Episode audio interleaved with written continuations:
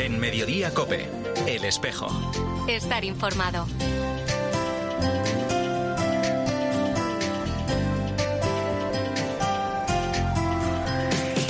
La una y 33 minutos, ¿qué tal? Bienvenidos al Tiempo del Espejo en Mediodía Cope en este 27 de enero a esta hora. Como cada viernes te cuento ya la actualidad de la Iglesia de Madrid del saludo de Mario Alcudia realizarse, vivir mi vocación de hija de la caridad en una institución de la Iglesia, porque Caritas es el corazón de la Iglesia. En el noviciado yo aprendí a servir a los pobres, yo me ilusioné a servir a los pobres, yo opté por la pobreza, yo sabía que había que servirles desde la pobreza, pero me quedaba como dijéramos como una necesidad, y es que aunque yo tenga, seguridad de que estoy sirviendo a Cristo en aquella persona, esa persona de alguna manera entendiera que no era yo la que le estaba haciendo el servicio, sino que era Dios que se estaba ocupando de él, o sea, que Dios le amaba. Es Sor Josefina Salvo, hija de la Caridad, que fallecía esta semana a los 90 años. Actualmente estaba destinada en la comunidad del colegio La Inmaculada Marillac. Ella nos lo contaba en esa entrevista, en este espejo. Se encargaba desde sus comienzos de la hoja de la Caridad, editada por Caritas Madrid y publicada en ABC los primeros domingos de mes un servicio que ponía en contacto las necesidades de unos con la buena voluntad de otros para poder ofrecer su ayuda. Además, Sor Josefina fue vicepostuladora de la causa de beatificación de los 60 mártires de la familia vicenciana en 2017 en Madrid. La secretaria general de Cáritas Madrid, Pilar Algárate, decía estos días que hasta el último momento Sor Josefina estuvo pensando en Cáritas y en las personas a las que atiende esta institución. Se nos va un pilar fundamental, siempre con esa alegría, discreta, de una manera sencilla, nos deja con su preciado recuerdo. Desde 1960 ha ofrecido su vida a Caritas Madrid.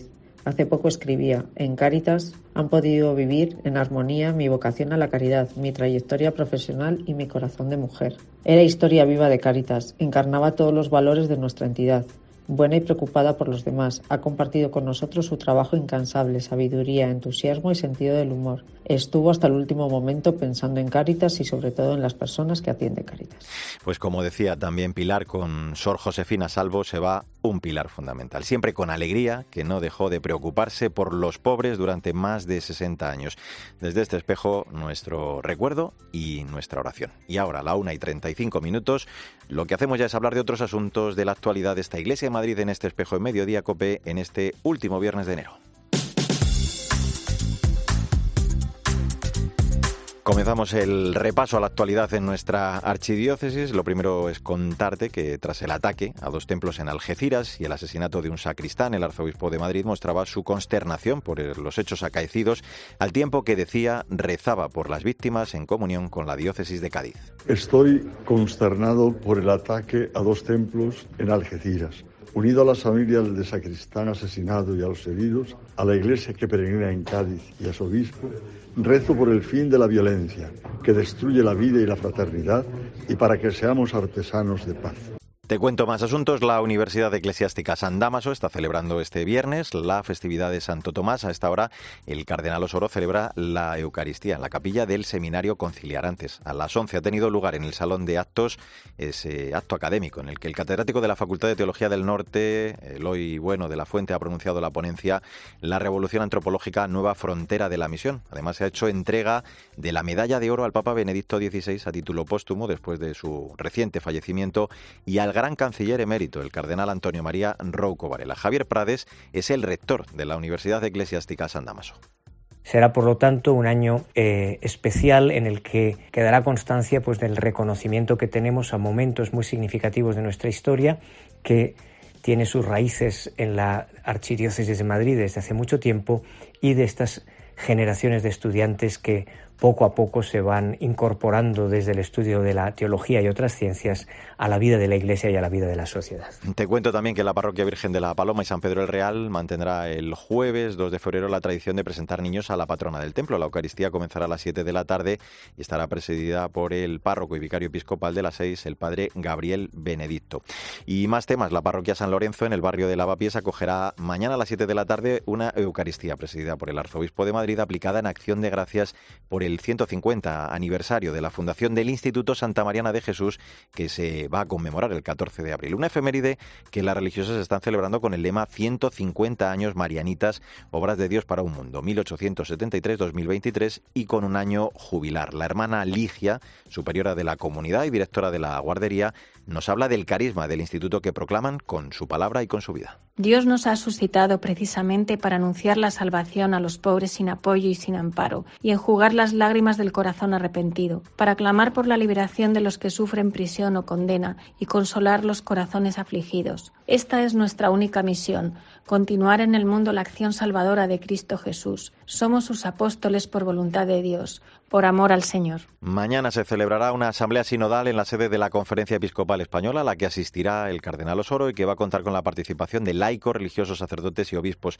En ella se va a trabajar sobre la síntesis elaborada por el equipo sinodal a partir de las respuestas enviadas por las diócesis, congregaciones, movimientos laicales y también las aportaciones de distintos grupos en relación al documento enviado por la Secretaría del Sínodo el pasado mes de septiembre. Con todo ello, se va a preparar la síntesis que se enviará a la Asamblea Continental. Y un asunto más, la sede de la Delegación de Laicos, Familia y Vida acoge del 3 al 5 de febrero el curso ofrecido por Retruveil para matrimonios en crisis. Con el lema Amar es una decisión, estará coordinado por matrimonios católicos y sacerdotes. David Munk y Andrea Repeto son los responsables de esta iniciativa.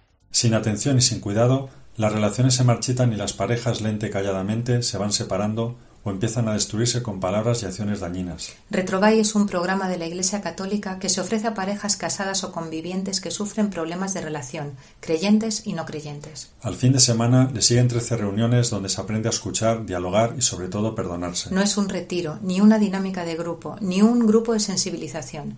Es un proceso de trabajo personal y de pareja. No tenéis que contar vuestros problemas frente a otros. Cada pareja trabaja de forma privada. Bueno, pues así hemos llegado a la casi una 40 minutos. Enseguida vamos a hablar del encuentro de la infancia misionera que se va a celebrar mañana. Vamos a charlar con alguien que conoce la labor de la infancia misionera después de más de 10 años de misión en familia en el Vicariato Apostólico de Yurimaguas, en Perú, durante más de una década. Te voy a contar ya mismo todo ello con detalle en este espejo de Madrid, en Mediodía Cope. En Mediodía Cope, el espejo. Estar informado.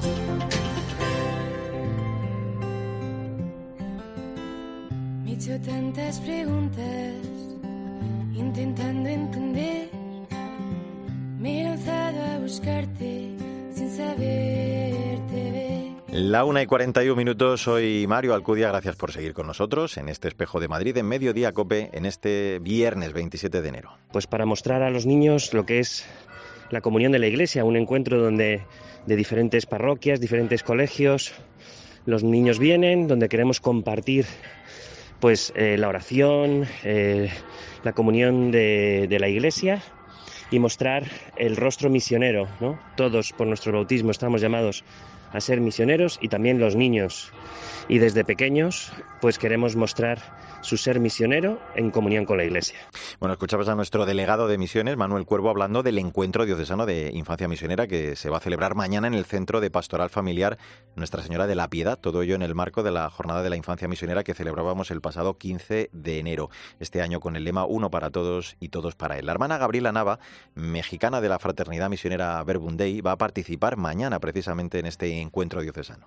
Una de ellas ha sido en Morelia, Michoacán, Tuve ahí la oportunidad de ayudar a niños y niñas de la calle abandonados por sus padres. La segunda fue en Querétaro, México, en un reformatorio para menores. La realidad que ahí se vive no tiene nombre.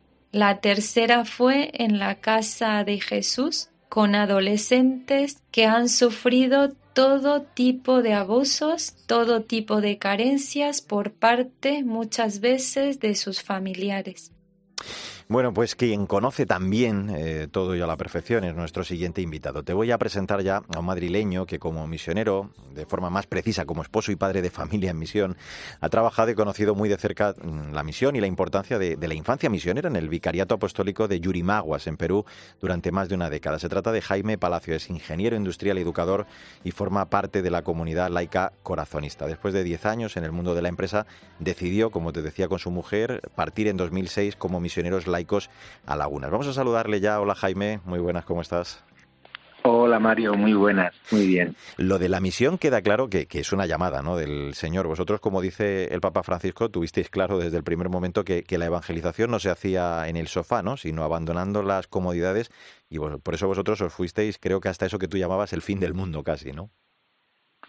Bueno, eh, sí, eh, aprender, vivir, eh, soñar un mundo, un mundo distinto que se ajuste más a, al plan que Dios tiene, tiene para el mundo, bueno, pues pasa por, por, por también que poner toda la carne en el asador, ¿no? Y que tu vida también sea tocada por eso y aprender un poco de, de lo que de otras realidades que a nosotros pues nos resultan muy ajenas aquí. Mm. Eh, colaborasteis creo que, durante 12 años en el impulso de un colegio, de, un internado para niños también indígenas, también creasteis la red de hogares interculturales del vicariato, que luego de, alguna forma, Jaime, eh, tengo entendido, eh, es, ha servido de modelo ¿no? para toda la zona amazónica del Perú. Sí, sí. Bueno, en realidad, en realidad nosotros lo que hicimos fue eh, la labor de, de, recibir en, casas, en hogares, a los niños indígenas de las comunidades es algo que el vicariato eh, de Yurimaguas en concreto y otros vicariatos en la selva en Perú hacen hace pues más de 60 años. Eh, lo único que el nuestro sí que es verdad que lo creamos nosotros era, era nuevo y, y, lo que hicimos fue aunar todos esos internados en una red, pues a lo mejor en una idea de sinodalidad que ahora tanto hablamos de ella, pero que que hace tiempo ya que, venimos viviéndola, ¿no? Mm. Eh, y, ese modelo, mm, bueno, un poquito sistematizado y lo presentamos al Ministerio, el Ministerio entendió que era una fórmula educativa muy adecuada para, para la zona rural, sobre todo para que los, los chicos pudiesen completar la, la secundaria y, y, algo y tener algo de formación profesional. en mm. nuestro caso, pues había un centro de CP también.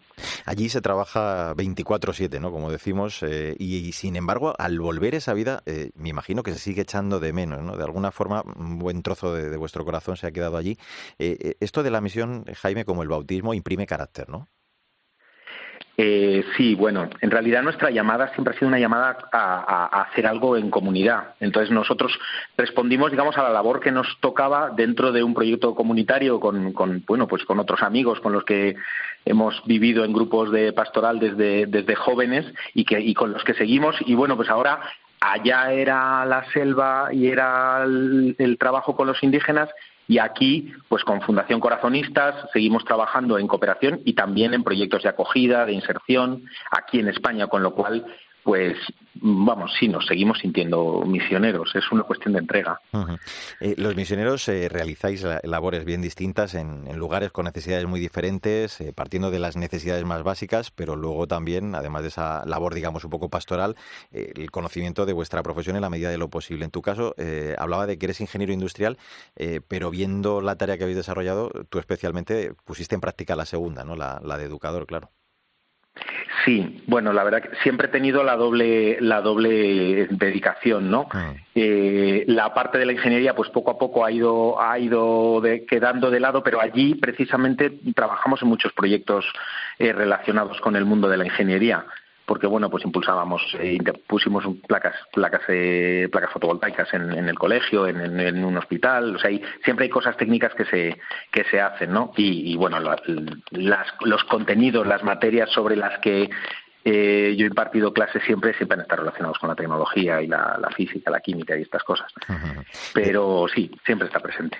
Decía que, gracias a la labor y la ayuda de la infancia misionera, lo decía al principio, se puede hacer eh, mucho bien. Tú dabas eh, fe de ello en ese acto de presentación ante los medios, en esa jornada de la infancia misionera. El obispo de aquella diócesis, el misionero pasionista Jesús María Aristín, también agradece mucho toda esa generosidad. ¿Qué has comprobado tú que se puede hacer gracias a la infancia misionera, por ejemplo, con aquellos niños de de, Maguas? Bueno, sí, el, aporte que supone la infancia misionera, la ayuda de las obras misioneras pontificias para, para en concreto los proyectos para los para los niños de allá es, fundamental, sobre todo en dos dimensiones, en, en la dimensión de, de, salud, de asistencia de salud básica en una zona que está totalmente desconectada porque solo tiene comunicación por río y a la que no llega eh, no llega la salud pues es, es muy importante en una ayuda muy básica de quien está presente en esos caseríos donde no hay hay poca así poca presencia del Estado y esa presencia pues es presencia de la Iglesia en forma de laicos comprometidos, en forma de que son los que lideran un poquito las comunidades y luego eso dentro de la estructura de las parroquias del vicariato, ¿no? Y en educación pues parecido, sostener colegios, sostener internados, sostener centros que permiten que esos esos niños de las comunidades indígenas puedan tener educación y, y soñar un futuro mejor para su comunidad pues es esencial y eso se sostiene gracias a ayudas pequeñas pero muy valiosas que, que, son los proyectos de la infancia misionera, ¿no? Pues de alimentación, por ejemplo, en los colegios, de, en, estos internados, de medicinas, como decíamos, ¿no? Son cosas muy básicas que decíamos en la, en la rueda de prensa que podían ser, que se podrían considerar asistencialistas, pero que, que nosotros las vivimos como esencialistas porque son el punto de partida para muchos más proyectos, ¿no? Intervenciones. Pues está clarísimo. Hay que vencer esos propios eh, egoísmos, esos miedos, esas comodidades eh, para estar junto al que sufre necesidad, como hicieron nuestros invitados a través de esa misión en familia, eh, para atreverse a llegar a todas esas periferias que, que, necesitan la luz del Evangelio. Te recuerdo, además, mañana ese encuentro diocesano de infancia misionera, recordamos, en el Centro de Pastoral Familiar Nuestra Señora de la Piedad, donde se va a hablar seguro eh, de todo ello. Jaime Palacio, gracias por compartir con nosotros tu testimonio, bueno, vuestro testimonio en torno a, la misión. Un abrazo muy fuerte, gracias. ¿eh? Muchas gracias, un abrazo, Mario. Así hemos llegado a la 1 y 49 minutos. Entramos en la recta final de este espejo de Madrid en mediodía COPE en este 27 de enero. En el espejo de Simeón y Ana se mira hoy toda la vida consagrada, consciente del momento que vive y alentada por el deseo de sumarse al compás sinodal de la Iglesia caminando en esperanza. Ellos supieron sembrar con paciencia y recoger con gratitud, servir calladamente y cantar de júbilo, esperar a que el Mesías se abriera camino hasta ellos y caminar compartiendo con todos la esperanza del Señor, reconociendo en su figura el rostro de tantos consagrados y consagradas que caminan sinodalmente en esperanza es la hermana Julia García Monjes, calasancia, hija de la Divina Pastora y secretaria de vida consagrada de nuestra archidiócesis, hablándonos de la jornada de la vida consagrada que vamos a celebrar el jueves, la fiesta litúrgica de la presentación del Niño Jesús en el templo. Este año con el lema Caminando en Esperanza, una jornada que fue instaurada por el Papa San Juan Pablo II en 1997 con el deseo de dar las gracias a Dios por la vida consagrada. La Catedral de la Almudena va a acoger este día además una misa solemne a las 7 de la tarde que preside dirá el arzobispo de Madrid y en la que, bueno, pues están invitados además a asistir todos los consagrados y consagradas de nuestra diócesis. Uno de esos ejemplos de la vida religiosa en nuestra archidiócesis es el de Marta Vélez. Ella es colombiana, lleva 20 años en España, es dominica de la presentación superiora de su comunidad en Aluche. Hola Marta, ¿cómo estás? Hola, muy buenos días para todos y para ti. en primer lugar, eh, te voy a pedir un apunte sobre el lema que decía de esa jornada, ese Caminando en Esperanza, que nos recuerda, eh, Marta, cómo esta virtud cristiana está asociada de forma muy particular a la vida religiosa, ¿no? Eh, este lema tan interesante en esta 27 celebración de la vida consagrada, para todos y para hombres y mujeres, es una experiencia que nos ayuda sobre todo a dar gracias a Dios por todo lo que, lo que supone la vocación del ser humano. Una vocación en su pluralidad llena de carismas, de diversidades y al mismo tiempo como el Espíritu va suscitando en cada momento y en cada tiempo pues unas gracias muy especiales. Y todo esto eh, tiene mucho que ver eh, con el sínodo convocado por el Papa, ¿no? Eh, se vive de manera particular, yo creo, todo ello desde la vida consagrada, porque entre todos hacemos ese camino, ¿no? Y si alguien sabe de caminar, además de con esa esperanza de la que estamos hablando, de ese lema, juntos, esos sois los religiosos, ¿no? Haciéndolo además cada uno en las dimensiones fundamentales de vuestras consagraciones, de la escucha, de la comunión y la misión, ¿no? Y este aspecto de la sinodalidad en este momento, pues, eh, digamos, estamos haciendo un camino juntos como Iglesia. Importantísimo es que todos nos sintamos responsables de que necesitamos una Iglesia, una Iglesia abierta, una Iglesia plural, una Iglesia donde la igualdad, sobre todo, pues luchemos por ella. Que todos tengamos nuestro sitio, nuestra responsabilidad, nuestras ganas de seguir trabajando por ella. Eh, Marta, detrás de, cada vocación hay una historia del Señor. En tu caso, ha colmado tu vida a través de, esa entrega a los más pobres, en esa vida de, sencillez ¿no? y trabajo que caracteriza a, las dominicas de la presentación. ¿Cómo las conoces y, qué te hizo saber que, el Señor te estaba llamando a seguirle de ese modo? Sí, una, la vocación yo creo que es algo muy, muy especial. Eh, es que nos sentimos conquistadas por, por Dios o conquistados por Dios en ese, en ese susurro que Él va haciendo poco a poco en la vida y va como introduciendo, pero si estás como dejándote habitar por, por una gracia, Él va dando continuamente. Pues eh, en Colombia, eh, pues una familia normal, bien, normalísimo en todos los sentidos y en los campos, eh, conocí a estas hermanas eh, a través de unos aspectos de sociosanitario. Y me fui mm, buscándolas y poco a poco, pues eh, viendo su carisma, un carisma pues lleno de caridad, de especial mm, atención a, lo más vulnerable, a lo más marginal. Una congregación que de origen francés, muy dedicada a la educación, a la pastoral, sobre todo a la parte marginal en la educación a las niñas más pobres y más vulnerables en tiempos de la guerra en Francia en el año eh, 1697-98, en el siglo XVII. Y a partir de ahí, pues ya terminando estudios y todo esto, pues fuimos eh, ya incorporándonos. A mí me ha tocado pues unas etapas muy bonitas de misión en Haití, en República Dominicana, en Panamá, en el mismo Colombia donde la alegría más grande es trabajar con los más pobres, es donde más aprendes, más riqueza consigues, porque ellos te dan un, Dios como que tú desconocías y ellos te lo abren, te lo, te lo permiten. Entonces, cosas de todo esto aún en el sufrimiento y en el riesgo, es muy bonito. Mm. Y así llegas hasta Madrid, eh, creo que ahora estás en la casa de, Aluche, decía, ayudando a siete chicos africanos, eh, desde bueno pues el lenguaje hasta normalizar ¿no? su vida aquí entre nosotros. ¿Cómo resumes la, experiencia de, este tiempo también aquí en esta diócesis de Madrid? Sí, en esta diócesis de Madrid pues también se va aprendiendo mucho. Eh, la hermana Julia García Monje pues es gran amiga y también con ella pues hemos he compartido muchas cosas a niveles de trabajo aquí en Confer, a niveles de trabajos organizativos y esto, pero más que todo esa experiencia en Madrid eh, con, estos chicos africanos, un proyecto que tenemos o teníamos, porque ahora la, pandemia ha cortado muchísimas cosas y se han disminuido muchos sus trabajos.